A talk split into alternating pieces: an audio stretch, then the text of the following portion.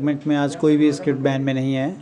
काफ़ी इम्पोर्टेंट दिन है आज तीन नवंबर, आज यूएस में इलेक्शन है और जैसे ही इलेक्शन ख़त्म होंगे और उनकी काउंटिंग जो है चालू हो जाएगी तो काफ़ी क्रूशियल दिन है। एस जी एक्स निफ्टी बहत्तर पॉइंट तेज़ खुलने के संकेत दे रहे हैं और ये काफ़ी इम्पोर्टेंट होगा। कौन सा सेक्टर अगर वहाँ पर जैसी सरकार चुनती है जनता वहाँ की, उसके ऊपर जो आईटी सेक्टर है, उस पर ध्यान रखने का होगा, क्योंकि आईटी सेक्टर अगर बाइडेन आते हैं तो आईटी सेक्टर को प्रॉफिट मतलब इनके लिए गेन हो सकता है, क्योंकि जो ट्रंप की पॉलिसी रही है एच वन बी वीज़ा को लेके, वो काफ़ी स्ट्रिक्ट रहे हैं।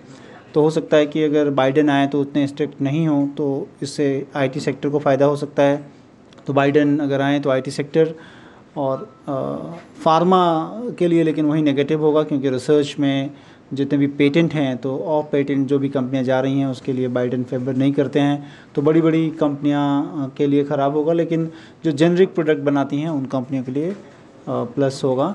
दूसरी चीज़ है कि अगर कोई भी सरकार चुन के आती है और वहाँ पे स्टिमुलस की जो बात की जा रही है स्टिमुलस अगर आता है और उसका क्वांटम कैसा रहता है, उसके ऊपर काफ़ी डिपेंडेंट होता है इक्विटी मार्केट दुनिया के, क्योंकि डॉलर फिर से सस्ता होता है और डॉलर में कम जोरी आ सकती है और इक्विटी मार्केट के लिए के लिए लेकिन पॉजिटिव होगा क्योंकि इक्विटी में कैश फ्लो जो है इमर्जिंग मार्केट्स के लिए ज़्यादा होंगे डॉलर फ्लो होगा उधर।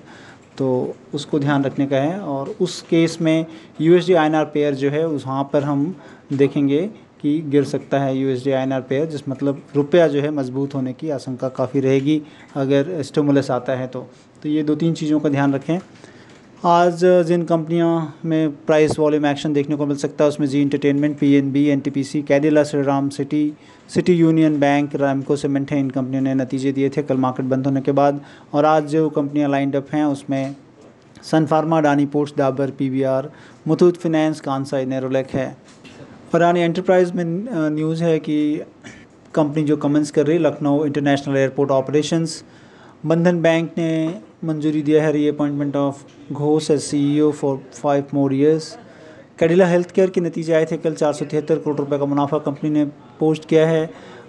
ब्लूमबर्ग पे अनुमान चार सौ उनतीस करोड़ का था तो अनुमान पे बीट थे नतीजे। सिटी यूनियन बैंक के भी नतीजे आए थे, जिसमें कि एक सौ अठावन करोड़ रुपए का कंपनी ने मुनाफा पोस्ट किया है। एस्टिमेट एक सौ छत्तीस करोड़ था। और ग्रॉस एन पी ए तीन three point four four percent था, जो कि last time three point nine percent थे। तो लास्ट क्वार्टर से ग्रॉस एनपीए में सुधार हो रहा है एसेट क्वालिटी में सुधार देखा जा रहा है और और नेट प्रॉफिट पे कंपनी ने बीट किया एस्टिमेट्स को। एडलवाइज फाइनेंशियल में न्यूज़ है कि कंपनी जो है स्पिन ऑफ़ कर सकती है asset management arm in couple of years और एम्बेसी ऑफ़िस पार्क रीट में कुछ न्यूज़ है कि उन्होंने देखा है कि resumption in India leasing deal activity तो ये एक पॉजिटिव न्यूज़ आ रहा है इनविट के लिए जो भी रीट इन इनविट के लिए।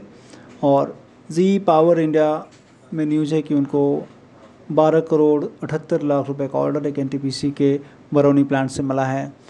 हिंडालको और वेदांता में न्यूज़ है कि कम, दोनों कंपनियाँ टॉप बिडर्स के रूप में इमर्ज हुई हैं इन Landmark India auction I C I C Lombard news है कि सी सी आई जो कंपटीशन कमीशन ऑफ़ इंडिया है, उन्होंने मंजूरी दी है। I C I C Lombard acquisition of general insurance Bharti AXA को जो उन्होंने एक्विजिशन किया था, उसको मंजूरी मिली है।